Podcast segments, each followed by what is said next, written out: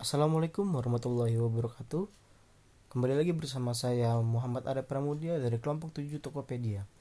Pada kesempatan kali ini saya akan mereview materi yang tadi disampaikan pada hari keempat Mabim Yaitu materinya dengan kemampuan manajerial yang disampaikan oleh mentor-mentor saya dengan nama Sehli Ismaya dan Tita Agustian. Kemampuan manajerial adalah keahlian menggerakkan orang lain untuk bekerja dengan baik untuk mencapai tujuan yang telah ditentukan organisasi. Kemampuan ini berasal dari pengamatan dan pengalaman sang pemimpin.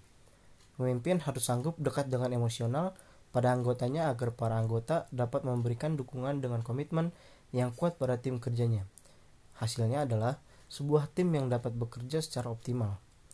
Kompetensi yang yang dibutuhkan dalam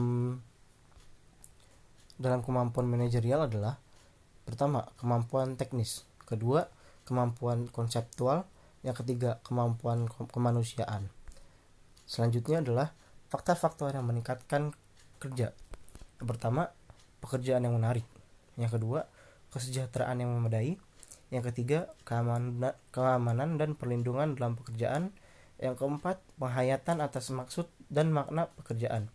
Yang kelima, merasa terlibat dalam kegiatan-kegiatan tim bekerja. Yang keenam, pengertian dan simpati atas persoalan-persoalan pribadi. Yang terakhir, kesetiaan tim leader pada bawahannya. Mengapa seorang pengusaha harus memiliki kemampuan manajerial? Seorang pengusaha harus memiliki perencanaan usaha, mengorganisasikan usaha, mengelola usaha, dan sumber daya manusia serta sumber daya lain yang ada di dalamnya serta dapat mengintegrasikan operasi perusahaannya. Seorang pengusaha akan menghadapi berbagai sifat manusia, baik rekan bisnis maupun konsumennya. Oleh karena itu, kita dituntut untuk memiliki manajemen emosi yang baik secara menghadapi keragaman karakter manusia atau yang biasa disebut kecerdasan emosional. Lalu, penyebab rendahnya kemampuan manajerial. Yang pertama, kurangnya memahami tugas sebagai seorang pemimpin. Yang kedua, kurang memahami peran manajerial. Yang ketiga, kurang memotivasi dan menggerakkan anggota.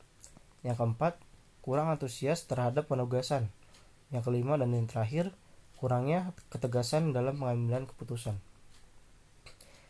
Dan yang terakhir, cara meningkatkan kemampuan manajerial. Yang pertama, komunikasi. Kedua, penyelesaian masalah. Yang ketiga, manajemen waktu. Dan terakhir, pengorganisasian. Sekian materi yang dapat saya sampaikan. Wassalamualaikum warahmatullahi wabarakatuh.